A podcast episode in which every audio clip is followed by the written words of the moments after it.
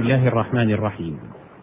الحمد لله رب العالمين. أشهد أن لا إله إلا الله وأشهد أن محمدا عبده ورسوله. اللهم صل وسلم وبارك على عبدك ونبيك محمد وعلى آله وصحبه ومن تبعهم بإحسان. أيها المستمعون الكرام السلام عليكم ورحمة الله وبركاته.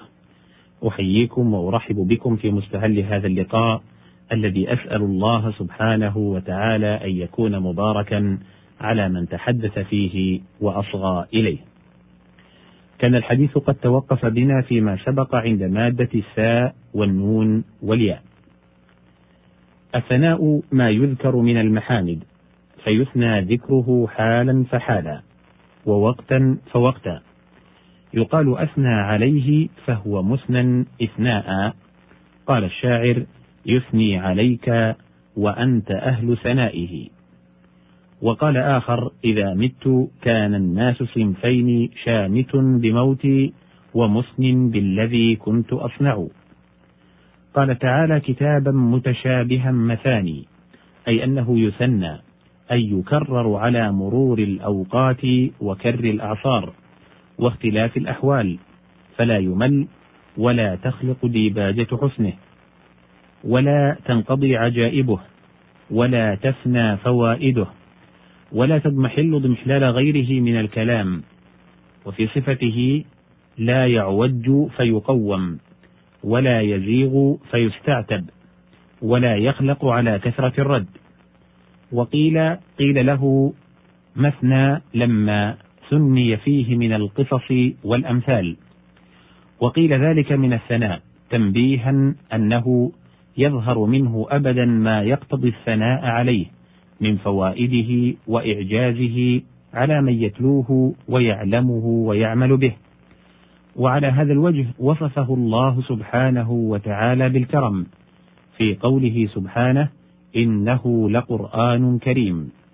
وبالمجد في قوله هو قرآن مجيد. وقوله سبعا من المثاني.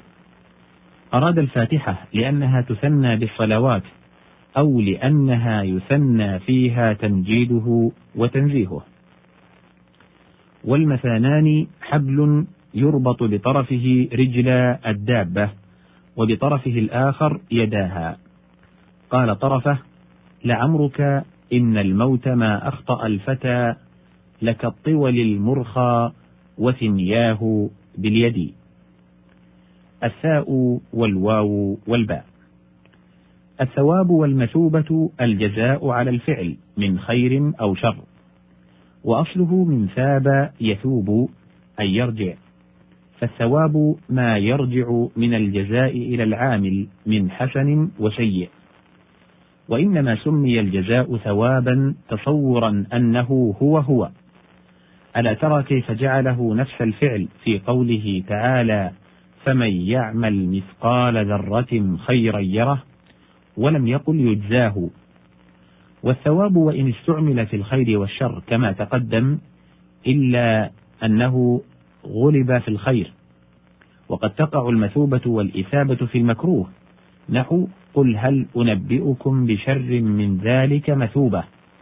فأثابكم غما بغم. وقوله سبحانه وثيابك فطهر حمل على ظاهره. وقيل أراد النفس كقول امرئ القيس ثياب بني عوف طهارى نقية وأوجههم عند المشاهد غران. وقيل كنا بها عن القلب كقول عنترة فشككت بالرمح الطويل ثيابه ليس الكريم على القنا بمحرم. وقوله سبحانه وإذ جعلنا البيت مثابة للناس قيل مكانا يثوبون إليه كل وقت على ممر الأيام وتكرر الأعوام. لا يملون منه وقيل مكانا يكسبون فيه الثواب. ولا شك أنه موجود فيه الأمران. ومنه إن فلانا لمثابة ولمثابا أي تأتيه الناس لمعروفه ويرجعون إليه مرة أخرى. فالمثابة والمثاب كالمقامة والمقام.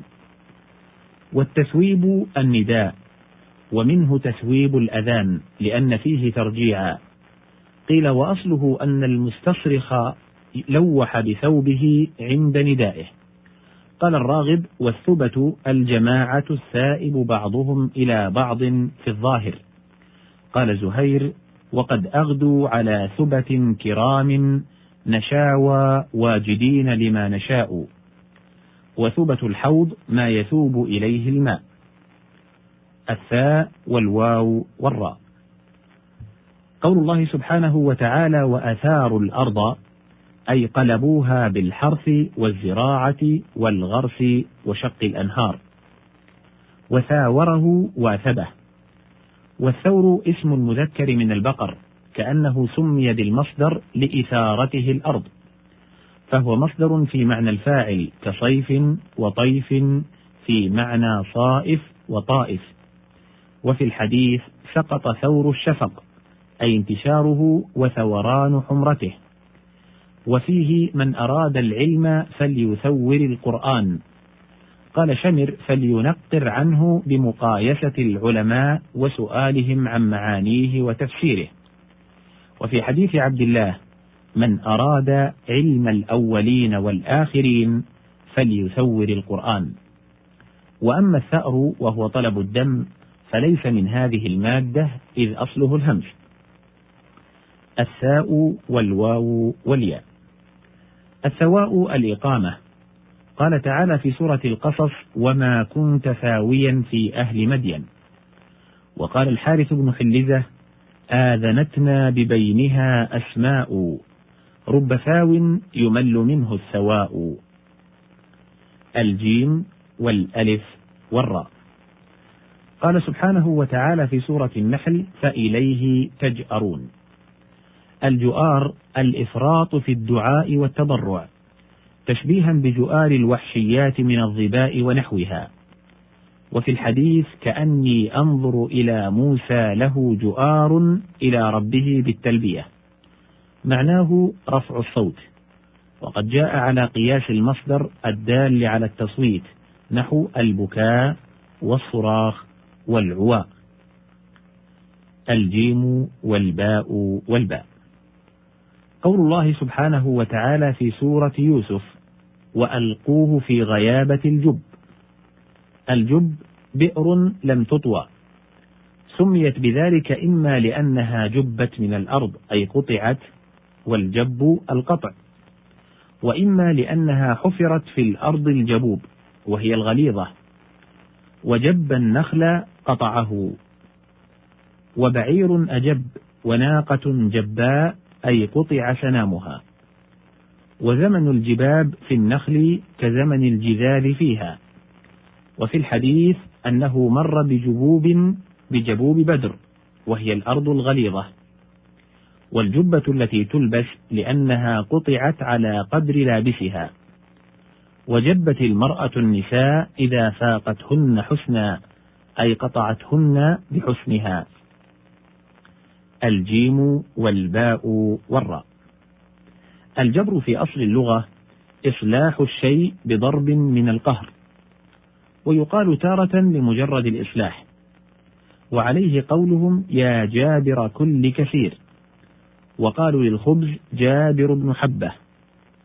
يقال جبرته أي أصلحته. فانجبر واجتبر. وجبر بمعنى المطاوعة. قال العجاج قد جبر الدين الإله فجبر. وجبار في صفة الإنسان غالبا للذم كقوله تعالى وخاب كل جبار عنيد كذلك يطبع الله على كل قلب متكبر جبار أي متعال عن قبول الحق والإذعان له وذلك أن الجبار في الأناسي هو من يجبر نقيصته بادعاء منزلة لا يستحقها. هنا يتوقف الحديث. نسأل الله سبحانه وتعالى أن يوفق إلى إتمامه. في ختام الحديث أشكر زميلي مهندس الصوت عادل المجيرن والسلام عليكم ورحمة الله وبركاته.